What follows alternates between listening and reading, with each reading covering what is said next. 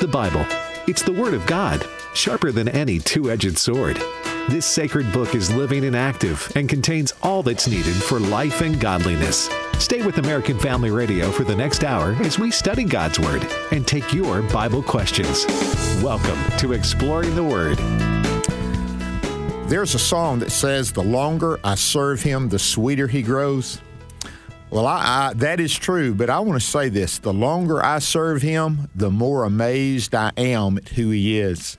And and I guess what amazes me the most is His grace. And uh, so today on Exploring the Word, uh, we hope that you will be amazed at the God we serve. He is an amazing God, isn't he, Alex? Well, he really is. He really is. And Bert, it's great to be on with you and talk about a subject that uh, I, I think is is really worth pondering and internalizing, and that's the subject of God's grace. And, you know, let me just say this in terms of apologetics, and that's kind of my area to write on and research on. You know, we talk a lot about the evidence for Christianity and the, you know, archaeology and history and things like that, and that's very important. Many apologists don't talk about God's grace, but uh, but I really do think that we ought to look at that because it's something absolutely unique about the biblical Savior, something absolutely wonderful, um, inexhaustible, and frankly, very comforting. And I, am going to give a verse, but the main scripture that I think um, you and I could unpack today is in First Kings, the Old Testament book of 1 Kings, chapter 1. And I want to talk about God's grace evidenced in that passage, but a scripture, Bert, that illustrates the grace of God. 1 John 4, verse 10 says this This is love. Not that we loved God, but that He loved us and sent His Son as an atoning sacrifice for our sins. Now, to everybody listening, myself included, if, if you love the Lord, that is wonderful. But be aware that He first loved us. You know, Bert, Romans 5 8 says, God demonstrated His love. That means He tangibly proved His love. How? in that while we were yet sinners, Christ died for us. That so, is God's grace, isn't it? It is. So, Alex, you mean to tell me that in the Old Testament you find God's grace? Absolutely. that I was mean, a rhetorical question. I yeah, knew that. But, yeah. you know, a lot of people I heard, you know, I see it in the New Testament. What about the Old Testament? Well, it's seen again and again and again, and we're going to see it in this amazing story. And uh, Alex, I know you want to set it up, but it is an amazing story filled with intrigue and mystery and, and danger, all of it into one. But in that all, God's grace is demonstrated, isn't it? Well, it, it really is. Um, now, let's remember throughout the Old Testament, the grace of God is evident because of the plan of salvation that he was setting up. He called forth Abraham and said, I'm going to make of you a great nation. Abraham, through you, all the families of the earth will be blessed. And God's grace, I mean, obviously it's in the life of Jesus and in Calvary and salvation, but just the fact that in Genesis 3:15 uh, the the first gospel where they promise one day the seed of the woman would crush the head of the serpent. That's the promise of God's grace, and so it is there in the Old Testament as God was preparing the nation through whom the, the Savior would be born. Well, kings came and went. Israel walked with God. They backslid. They were redeemed. We, we see God's grace. But the greatest king of ancient Israel, King David, the man after God's own heart. Um, lot lot of parallels we could see between the life of our Savior and the life of King David, and certainly his son Solomon. But uh, there's a story because every look everybody knows King David also had baggage. He had an affair with Bathsheba. He was complicit with the the murder, really, of Uriah. Uh, King David uh, he was a man of war and he wasn't allowed to build the temple. Uh, and so there, there's a lot of good about David. There's a lot of things about David that aren't good.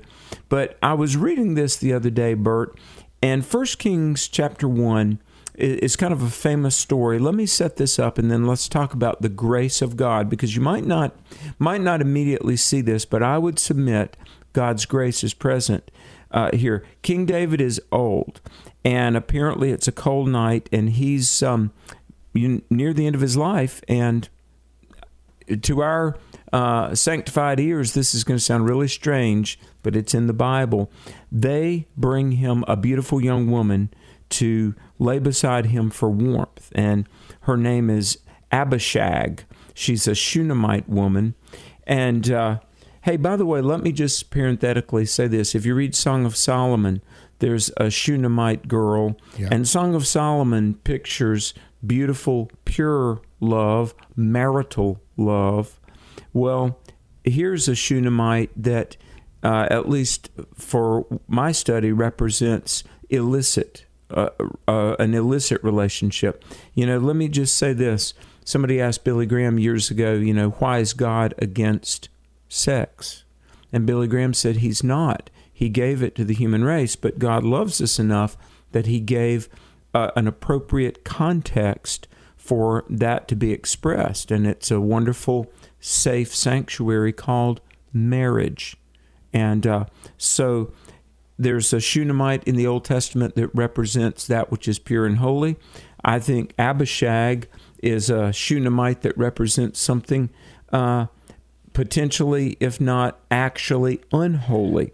Alex, uh, let me say this. She's kind of in the same boat that Bathsheba was. They went and got her and brought mm-hmm. her to the king as one that would be under coercion. Okay? Yeah. Um, yeah. So I, I'm not disagreeing with you but to put her as someone, oh, looking for the opportunity, uh, that doesn't show forth, does it? No, it doesn't. Uh, and, the, you know, power used um, inappropriately, um, both with Bathsheba and with Abishag being, like you said, coerced. Um, that's the kingly powers being used in an inappropriate way. Right. But while this is going on, because it says in verse 4 that they they didn't have relations david was very old but at the very same time you know she being brought in to do something that you know she probably what like you said wasn't looking for not exactly appropriate but while this is going on david has a son that is plotting to be the next king adonijah whose mother was haggith h-a-g-g-i-t-h he says i'm going to be the king so he makes chariots and a parade for himself, 50 men. And it's this public thing where he's riding through the kingdom with an entourage, and presumably everybody is going to say, wow, well, you know, this must be the next king. And he's the younger brother of Absalom. Yeah, that's and, that's interesting, isn't it? That uh, that yeah. would run. Do you think it names the mother? And I'm just throwing this in. Uh, remember where we are in our story. Uh, that mother may have had some input, may not have, but having two sons that would rise up to do that, uh, yeah. she was, I think she was kind of wanting to have the power within her uh, yeah. to demonstrate this. Yeah, I, I, think so because remember the rebellion that took place under Absalom, and then, of course, uh, Absalom died a, a very uh, unfortunate death. But Adonijah um, is going to make himself king. He gets uh, Joab and uh, Abiathar the priest, and they give their support. It's interesting. Nathan and Zadok, who are uh, the the conservative biblical preachers in town, they don't side with Adonijah. In fact, they're not even invited to get in to his entourage. But Adonijah, Adonijah builds this coalition, and then he makes this public sacrifice of some livestock uh, as if uh, as if it's got the sanctioning of God.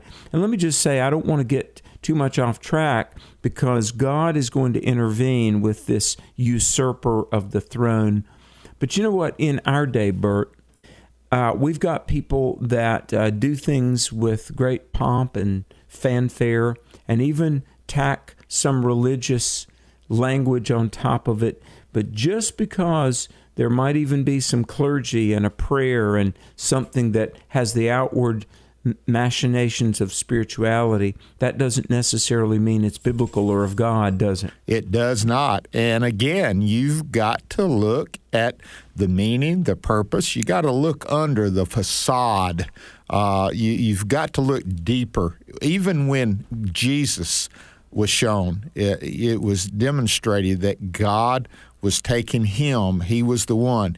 When Jesse had his sons to be looked at by Samuel to see who would be the next yes, king, yes. Uh, God said, Samuel, don't look on the outward appearance, look on the inside. Look at that heart of that person. So just because it looks good on the outside does not mean that it's the right thing on the inside, Alex. Exactly. Folks, we're, we're kind of setting up what's going on in 1 Kings chapter 1, and then we're going to pull out uh, at least a half a dozen examples of God's grace mightily set forth in this scenario. Uh, but l- let me say this as Adonijah is plotting to become king, David is old, David is elderly, uh, David's got, um, you know, probably health issues at, at least. So the, the kingdom is in a tenuous position. And here's this opportunist, Adonijah, somebody else that he doesn't invite to his self structured coronation is uh, Benaiah, the special guard of his brother Solomon. So notice the people that are not uh, really a part of this Bathsheba, David's wife, um, Nathan, a very godly, discerning prophet, uh, and then uh, any of the people that would potentially be loyal to Solomon. Now, if you know your biblical Israeli history, Solomon is going to be the king after David. But right now, by verse 10, that seems to hang in the balance. But you know who sees all this going on behind the scenes? And I would encourage everybody, because we're living in a time in our own nation of wokeness, opportunism, spreading uh, hate about our country, many people repudiating the very foundations that this godly nation was originally built on. Then, as now, God sees it all. The things behind closed doors, the things done in secret, the things done from a, a heart with wrong motives. The Holy Spirit knows about this, doesn't he, Bert? He does, and he is active in it. And the man that went to see David to correct him after the sin with Bathsheba and Uriah, guess what? He uses him now not not to correct him, but to warn him and say they're going in the wrong direction. Nathan is a man that God uses to correct, but also the man he uses to warn and share and also a plan. He has a plan. Nathan doesn't go in not knowing what to do. He goes in knowing we've got to do something, and he has the knowledge wherewith to do it. And so, yeah. Alex, God made this known to Nathan. Nathan says, We can't let this happen because this is not God's will. That's the bottom line. Is this where God's direction is leading, or is this a usurper? The whole idea was Adonijah was a usurping authority person, and, and so the time to act was now. And yeah. so sometimes the acting is very important and the timing of it. And I would say this also the individuals that's involved in it are there to correct and to do God's will. That's exciting. And we're going to see more about this story and the grace that is revealed in this as we come back for more of Exploring the Word. Now, back to the Bible study. You're listening to Exploring the Word on American Family Radio. It's about the cross, it's about my sin.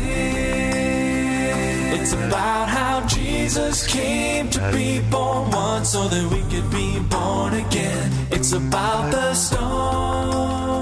You know, one day believers are going to hear those words from the Lord Come, ye blessed of my Father, inherit the kingdom prepared for you from the foundation of the world. Welcome back to Exploring the Word. Alex and Bert here. And you're listening to the American Family Radio Network. We're talking about the grace of God and pulling out some lessons about God's grace from what might be a little bit of an unexpected source, but I think you'll see vividly um, why we are pointing out the examples of God's grace from 1 Kings chapter 1. And I want to finish really setting this up. But, Bert, you know, I'm reading this. Here's King David. He's old. Adonijah. Um, listen, politically, uh, publicly, and spiritually, he's he's trying to show that he he's got to be the man. He's got this entourage. He's he's put a cabinet together, going to parade it through the streets. He's got some people around him that are going to be, you know, supporters, and then he's got some a little bit of sacrifice they're going to do. I mean, he's uh, he's uh, declaring, but God has other plans.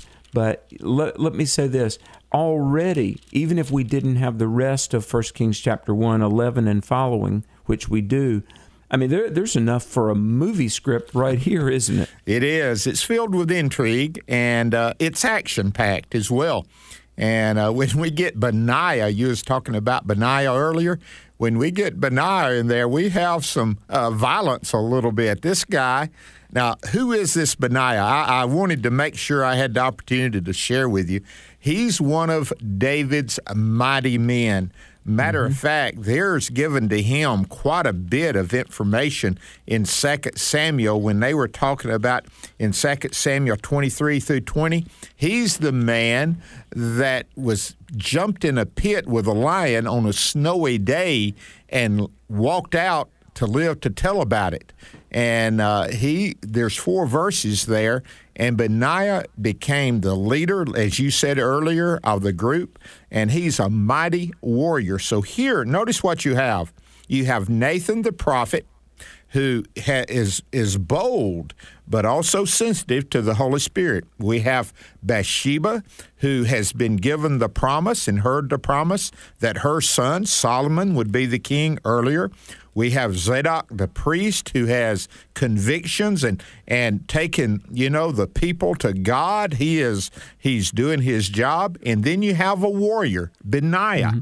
That uh, is a holy security detail. It is. That's he? a holy host, Alex.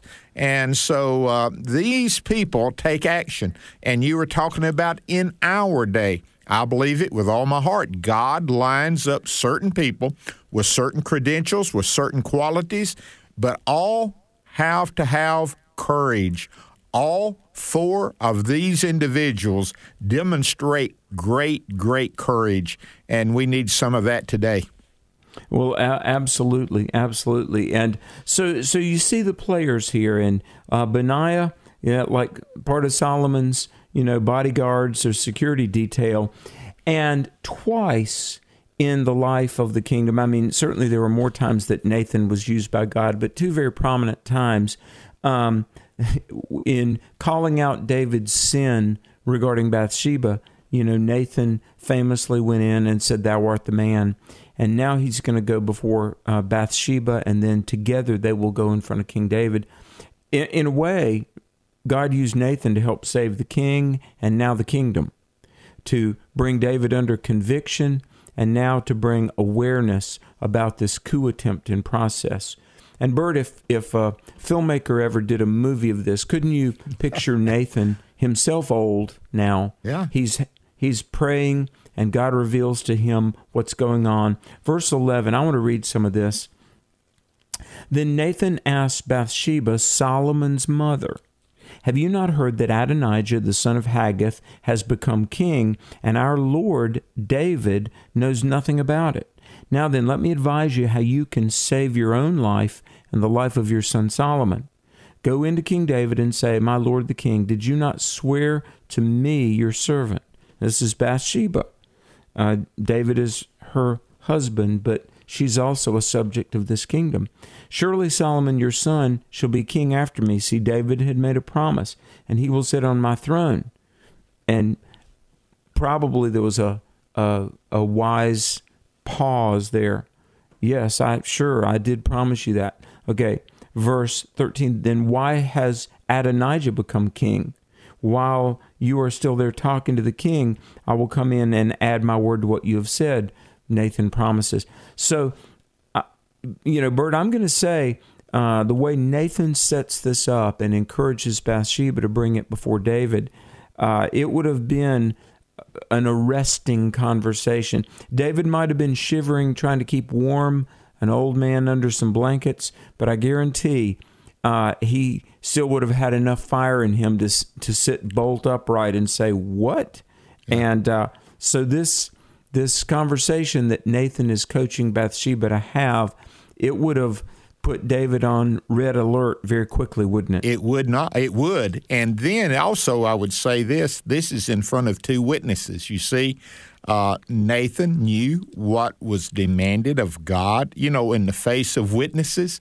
So here is, is Bathsheba going in, and then Nathan comes in and it is backed up to witnesses. And then you have Abishag, who is there in verse 15. Now, the king was very old, and, he, and she was there serving him. She was waiting on him. Uh, she, she was serving as a nurse as well. She had multiple tasks. And uh, so she was there to observe it and see it. So not only is it intrigued, but I would say it was very well thought of through a legal process, Alex, so yeah, that yeah. that witnesses could be confirmed. And so she goes in, she does exactly what she meant to do, and and David welcomes her and and what is your wish what do you desire so david makes himself open to her that that relationship was such that Nathan knew that it was best for Bathsheba to go first, not only as the mother of Solomon, but I think also as someone that David loved and cared for. Well, and doesn't this in a way remind you of Esther going in before the it king? It does. I thought of that. Yes. And uh, you know, Nathan and Mordecai had similar ministries in in this uh, context okay, Esther and Bathsheba had similar ministries. David and Artaxerxes both responded. And and here's the thing: periodically, God's plan of salvation uh, had to be preserved. Um, Satan has always been trying, whether it was through somebody like Haman or now Adonijah. Satan has tried to derail God's plan of salvation. But Bathsheba goes in and she says exactly the right things. I mean, she goes in there. Adonijah is all about this. Now, now listen to this in verse 19. Adonijah has sacrificed great numbers of cattle, calves, sheep, inv- invited all the king's sons, Abiathar the priest, and Joab the commander of the army, but he has not invited Solomon your servant, my lord the king. This is Bathsheba talking to David. The eyes of all Israel are on you to learn from you who will sit on the throne of my Lord the King after him. Otherwise, as soon as you die, as soon as you are laid to rest with your ancestors, I and my son Solomon will be treated as criminals. In other words, so she's giving him incentive to act, first of all, because Adonijah is acting in rebellion. Secondly, um, if this thing goes public and you don't do anything about it, um, that would really, what she's essentially saying is look, your last great act of leadership, you don't want to fail at. And by the way, David, if you ever did love me and your son Solomon, help save our life because the minute you die, um, yep. we having sided with you, we're going to be enemies of the state if Adonijah becomes king. I mean, there's a lot at play here, isn't there, Bert? There is. And Nathan is waiting in the wings. He's waiting for his cue. He knows when to go in. And I love the way verse 22 says it. And yes. just then, when and while she was still talking, Nathan the prophet also came in and they announced him. Here is Nathan the prophet. Now, two people that go back to identifying David sin. Now, get this in mind. And then this comes along, and they're identifying the sin of his son, what he's doing. And so, Alex, uh, the the intrigue is there, turning the tables, as you said about a movie script. This those of oh us that are old enough to appreciate Alfred Hitchcock and his movies and the Master little storyteller, yeah, the twist that he has on it. This is the twist. These two people Bathsheba and Nathan, connected with that horrible, hideous sin, is now here to look and to help David in restoring, or it really is restoring, because his son uh, Adonijah is is ready to take over, and it's mm-hmm. not God's will. So here comes Nathan in, and he affirms what Bathsheba has said. That's the two witnesses, Alex. Well, and, and let me say this. Um, you know, we're to be wise as serpents, but as harmless as doves, Matthew 10 16 says. Okay, Adonijah has been plotting and scheming. He's got his little plan he's working out. But I want to tell you, Nathan and Bathsheba brilliantly, they've got their uh, punch list too. And you're right, just at the right moment, Nathan comes in. And I've got to believe he was probably outside the door listening, I'm sure praying. Uh, verse 22 while Bathsheba is still speaking, Nathan comes in. All right. This is amazing, Bert, because you think about this. Years have gone by. Here's King David as a young man, um, took Bathsheba, had Uriah killed. Now, now Solomon is a beloved son because you remember Bathsheba's child out of wedlock died, and David mourned that child. What? And we're talking about grace. What if years prior, uh, uh, or years ago, what if Bathsheba now she's old herself, uh, older at least, but what if she said, you know, um, decades ago, this is the man responsible for my husband dying. Well, I'm going to just let it play out, and his beloved son Solomon will die. It's payback, you know? Turnabout is fair play, but she didn't do that. And here's Nathan. I mean, you think about this. Here's here's the pastor that um, had to call out my adulterous husband, and uh, you, you know, I mean, think about three people with history: King David, godly, wise Nathan the prophet, Bathsheba, who in many ways was a victim, because David, you know, you, you talk about uh, abuse of power, sexual harassment. She did become the wife of David, and I'm sure there were many blessings that went with that. But, you know, in a way, I mean, she got pulled into his orbit because of his lust. Talk about three people with lots of history and even some baggage and yet to save the kingdom, really to keep the plan of salvation. I mean, there's more going on here than they even realize. But here's the thing Nathan comes in, says, David, have you declared Adonijah to be king after you? Because this is what's happening. He's gone down, sacrificed, invited the king's sons. Right now they are eating and drinking with him, saying, in verse 25, Long live King Adonijah. but me, your servant, and Zadok the priest, and Benaiah the son of Jehoiada, and your servant Solomon he did not invite. Is this something my lord the king has done without letting all the rest of us know who should sit on the throne? And King David says, Call in Bathsheba. So she came in. And verse 29, David promises. He's making a vow here. Um, now, he's already made this promise, but lest there be any ambiguity. As surely as the Lord lives, who has delivered me out of every trouble, I will surely carry out this very day what I swore to you by the Lord, the God of Israel. Solomon will be the king after me, and he will sit on my throne in my place.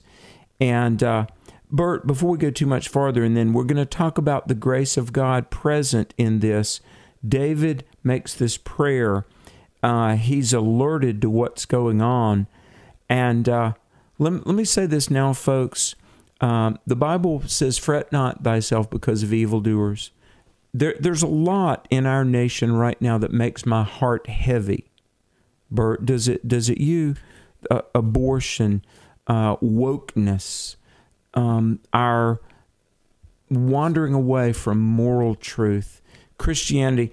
Every day, every single day of the week, Bert, I'm corresponding with people broken about how their Christian teenagers have gone away to college and have been groomed into being atheists and agnostics. America's wonderful history is being just trashed. And it could, frankly, be a little bit depressing. But I want to say, everybody, God sees, God knows, and just like Adonijah and his retinue were off eating and drinking and celebrating the king, the kingdom that they've plotted how to steal, God's got an intervention coming. And I believe, um, I think it's going to be revival. I think it's going to be some proclamation of truth. I think there's some courageous, brave leaders being groomed in the bullpen. But when when treachery is being played out, God might stand by for a moment while people lay a snare for themselves, but God intervenes at just the right time. I think He's going to intervene in our nation as well, Bert. Think of the cross. Look what was happening. God's Son was being, quote, crucified, but God was in control. Even today, we can trust Him. He is control, in control. Let's trust Him. We'll be back with more right after this break. Welcome back to Exploring the Word on American Family Radio. As we go, let us make the cycle. As we go, let us tell the world a pride. Welcome back to Exploring the Word. Let me remind you, this is a pre recorded program. Alex and I are, one of us is not able to be with you today for some reason, and uh, so this is a pre-record, so we'll not have any call-ins today, but we'd remind you you can go to word at afr.net and ask your questions, and uh, some most of the time we'll answer on the radio. Ever so often, they be something personal or something quick that we need to uh, respond to. We try to do that as well. But we appreciate you listening, and we're finishing up First Kings chapter 1 and telling the story. And then we're going to look at the grace that was shown in this intriguing story. But I do want to make this known. We've got where David has been alerted about his son's rebellion and the people who have come in and told him.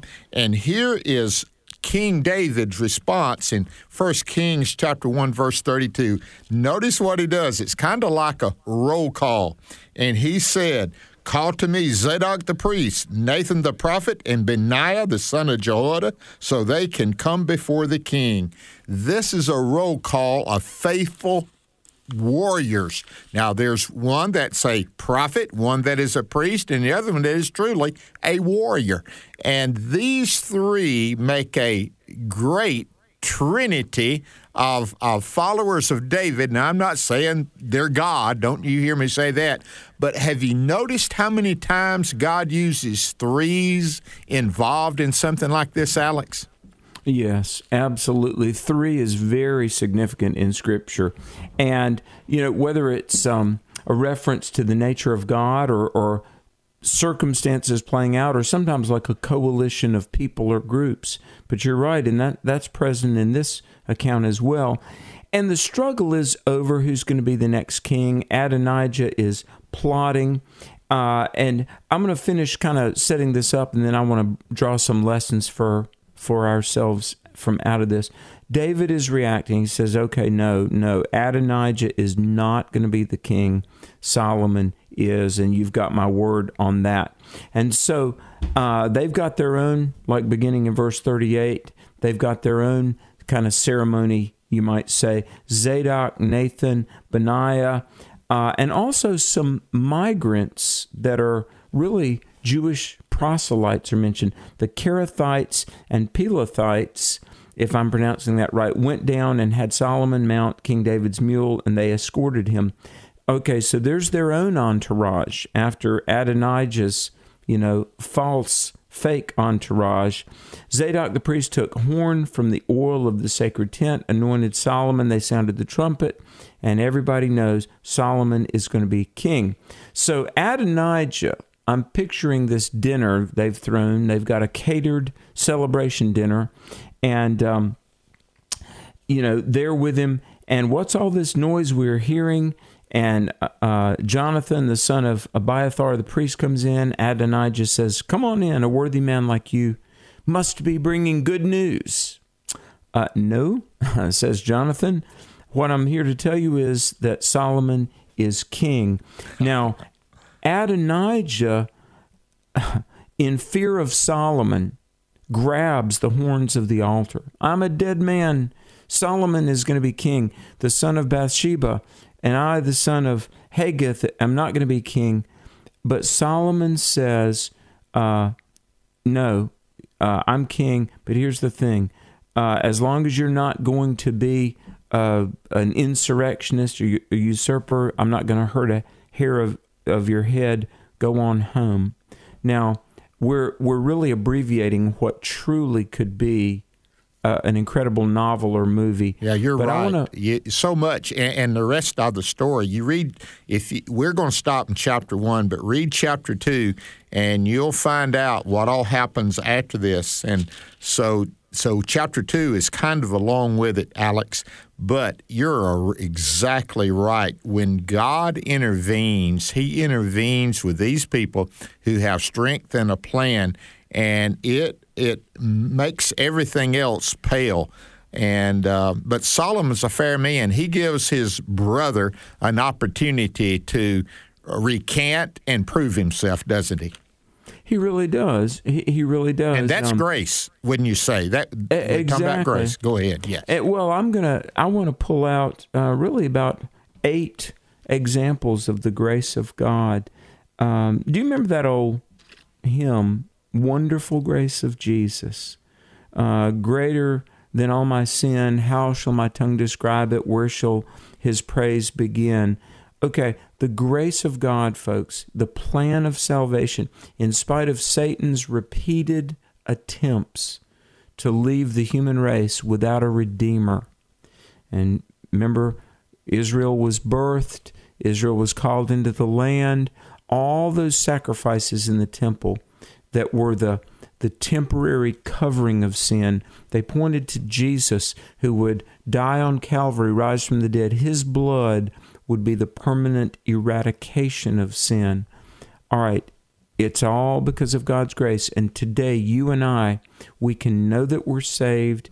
We can not only have a home in heaven, but the presence of the Lord all through life down here. Bert, history is jam packed with God's grace. Here's some examples here. Okay. The grace of God was shown in that Nathan the prophet was alerted to Adonijah's schemes. You know, praise God that the Holy Spirit spoke to Nathan about this. I think God's grace was shown in that Nathan, um, he might have said, You know, I'm old. I don't need this drama. At this part in my life, what's going to happen is going to happen. No. Nathan was willing courageously to go and certainly he prayed, sought wisdom from God, and he goes to enlist the help of Bathsheba. Alex, let me say this grace and wisdom here in this story are parallel with one another. Not mm-hmm. only grace, but through grace, wisdom is given again to Nathan, but to, I, I, would say to Bathsheba and to Zadok. The, it's demonstrated that that grace is shown along with wisdom. Amen. Amen. And and let me say this: um, regardless of um, what Abishag's duties were, I got to tell you. Let's say she was just a nurse and nothing more, but she's young, she's beautiful. There there ain't a wife who's ever lived that's going to enjoy the fact that the husband is laying there getting doted on by a pretty young girl, and yet God, God's grace is shown in that Bathsheba cared enough about David, his legacy. She seeks an audience with David, and she goes in, even in the presence of, of Abishag, and God's grace is demonstrated. Okay, here's David, Bathsheba, and they go way back. and Nathan, I, you know, my goodness, I, I, think about this, Bert. You remember Mary and Elizabeth? Okay, Mary is the mother of Jesus. Elizabeth is the mother of John the Baptist. I've often thought how uh, there's never been two expectant mothers in all of history that had more to talk about than Mary and Elizabeth. Well, here, David, Bathsheba, and Nathan talk about a group with a lot they could discuss over coffee boy, they've got a lot of history under the bridge, don't they? They do. And, and, and they gather yeah. to plan how they're going to courageously stand up for God's truth. Uh, this is grace, isn't it? It is. And I really believe because of their past and each person doing what they should have done brought them to this place of trust now. We were talking about wisdom going along with grace let me share with you trust goes along with it as well. Bathsheba trust, uh, uh, you know, that what Nathan was telling her was true. She also went in to King David trusting that Nathan was going to come in and do what he said he would do. So, this grace is built from God to each one of these to trust one another as they trust God to bring it about. So again, yeah. so much character and so many of the characteristics of God are being demonstrated in this story, Alex. Well, you know, it's been said, and I think this is attributed to George Washington, that friendship is a plant of slow growth. And, and friendship uh, should not be like the grass of a summer afternoon, but an oak tree that can span for centuries.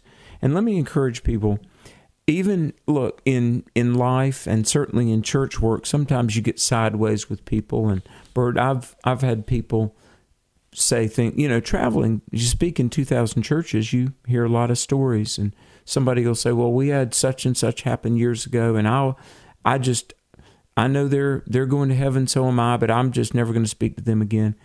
Look don't be that way. Um, we are, if you're born again, we are all going to be in heaven. And I have found along the journey of life, um, you really you ought not burn any bridges, because eventually your path and somebody else's path is going to intersect again. and, and I, I, think about it. Guaranteed. look, we, yeah. we all need each other.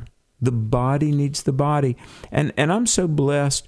You know, I can I meet people that were friends of my parents 50 years ago, and now they're colleagues and friends in my life, you know. And I don't know, when I see David, Bathsheba, and Nathan gather here, and they're talking about the plan of God, the kingdom of Israel, and ultimately the lineage that would lead us to the Bethlehem manger, the Savior. God's grace is demonstrated. They have an opportunity to intervene. David, by God's grace, is given an opportunity to intervene and save his kingdom. And God's grace is shown in that Solomon, the son of Bathsheba, which is this is God's plan anyway, because Solomon will build the temple. David might have accumulated the lumber and the raw materials, but it's going to be Solomon that's going to build the temple, not Adonijah. But Solomon was successfully anointed he as was. king. He was. Alex, let me add one more. I the grace is demonstrated again and again, but I'm looking at other things that come along with grace, and here's another one. We talked about wisdom, we talked about trust. The promises of God. Here it is, the promises of God. What were we talking about? That the Messiah would come from the lineage of David. We're talking mm-hmm. about the promise that was given to, to Solomon. So this grace is connected to the promises of God. And in our lives, I would say the same thing is true.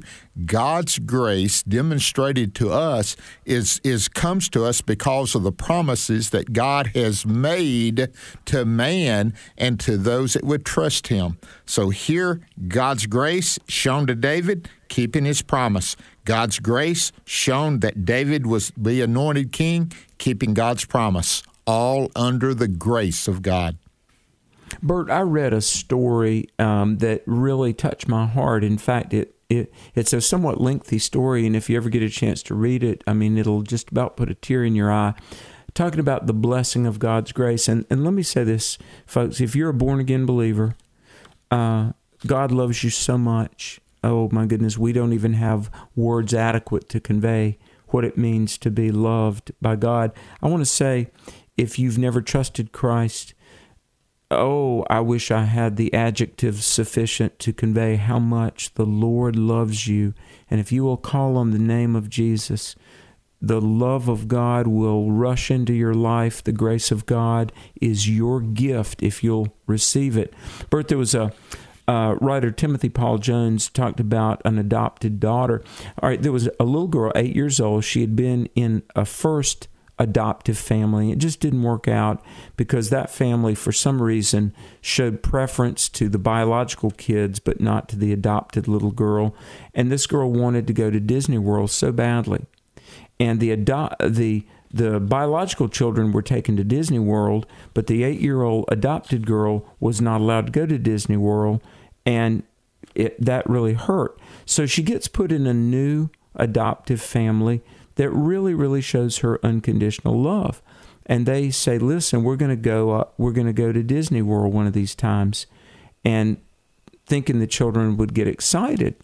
But the eight-year-old girl, she knew she had never been allowed to go to Disney World, and she assumed, because she had never really experienced unconditional love, that she wouldn't be included on the trip. Somehow, before they all went, uh, she'd be cut out and as it got closer and closer, she kind of misbehaved and she was acting out because she, at that point, she didn't know how to really trust that she would be given the the fun time at Disney World like all, you know all the other kids.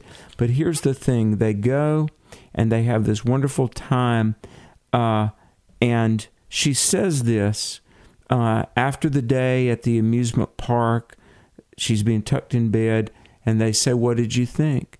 And she said, I finally got to go to Disney World, but it wasn't because I was good, it was because I was yours. See, she hadn't been good, she had acted out. And she understood. She said, I wasn't blessed with this trip because I deserved it and had been good. I went because I belonged to you, mom and dad. Now, that's the message of grace. Here's the thing we often rebel and we have sin. We, uh, we don't believe, we don't trust. But here's the thing God loves you not because you're good. God loves you because if you're a believer, you are His, and that is grace. And that grace is available to you.